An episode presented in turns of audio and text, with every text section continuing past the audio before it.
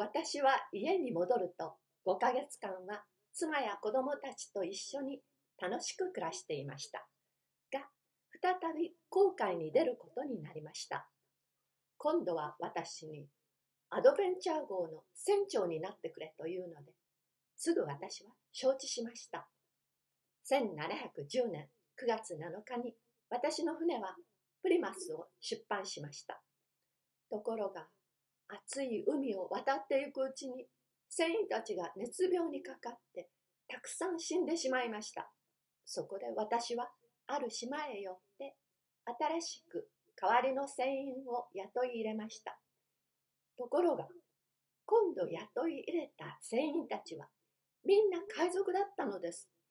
この悪党どもは他の船員たちを引き入れみんなして船を横取りして船長の私を閉じ込めてしまおうとこっそり計画していたのです。ある朝のことでした。いきなり彼らは雪崩を打って私の船室に飛び込んでくると私の手足を縛り上げて騒ぐと海へ放り込むぞと脅しつけます。私はもうこうなってはお前たちの言う通りになると降参しました。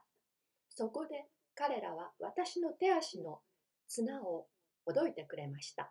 それでもまだ片足だけは鎖でベッドに縛り付けて、しかも戸口には弾丸を込めた鉄砲を持ってちゃんと万平が立っていました。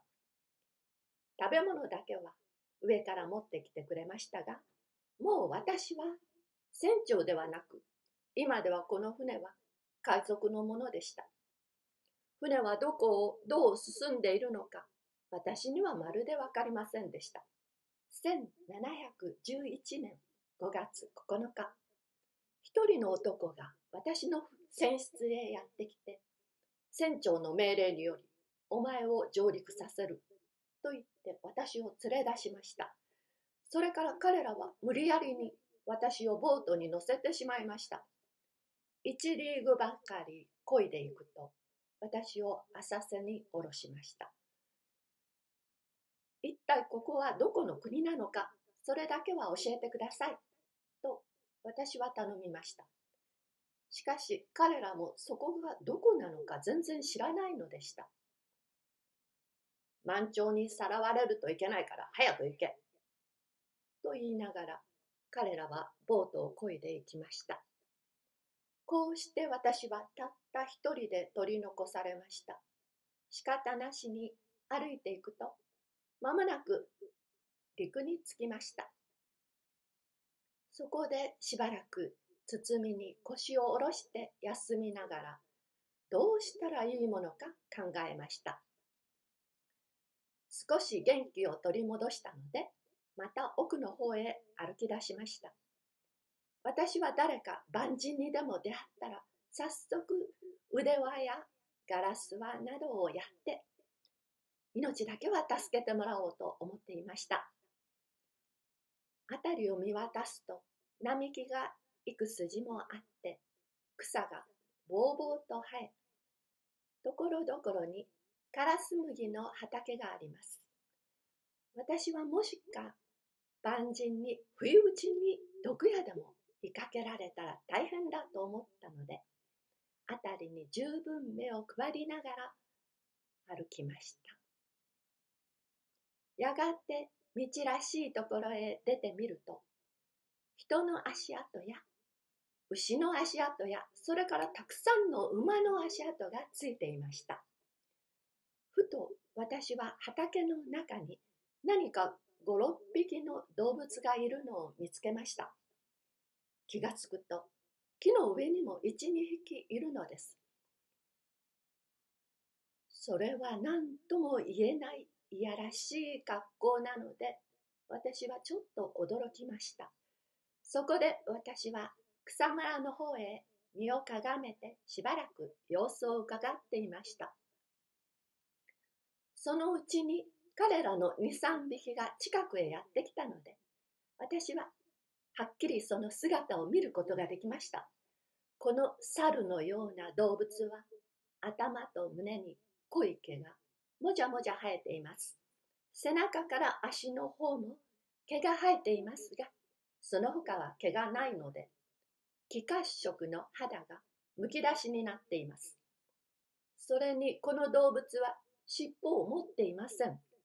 それから前足にも後ろ足にも長い丈夫な爪が生えていて、爪の先は鍵型に尖っています。彼らは高い木にもまるでリスのように身軽によじ登ります。それから時々軽く飛んだり跳ねたりします。私も随分旅行はしましたが、まだこれほど不快ないやらしい動物は見たことがありません。見ているとなんだか胸がムカムカしてきました。私は草むらから立ち上がって道を歩いて行きました。この道を行けばいずれどこかインド人の小屋へでも来るかと思っていました。だがしばらく行くと私はさっきの動物が真正面からこちらへ向かってやってくるのに出くわしました。この醜い動物は私の姿を見ると顔を様々に歪めていました。と思うと今度はまるで初めてのものを見るように目を見張ります。そしていきなり近づいてくると何のつもりか片方の前足を振り上げました。私は探検を抜くと一つ殴りつけてやりました。が、実は歯の方では打たなかったのです。というのは、私がこの家畜を傷つけたということが後で住民たちにわかるとうるさいからです。私に殴りつけられて相手は思わず尻込みしましたが、同時に途方もないうなり声を上げました。すると、たちまち隣の畑から40匹ばかりの仲間がものすごい顔をして吠え続けながら集まってきました。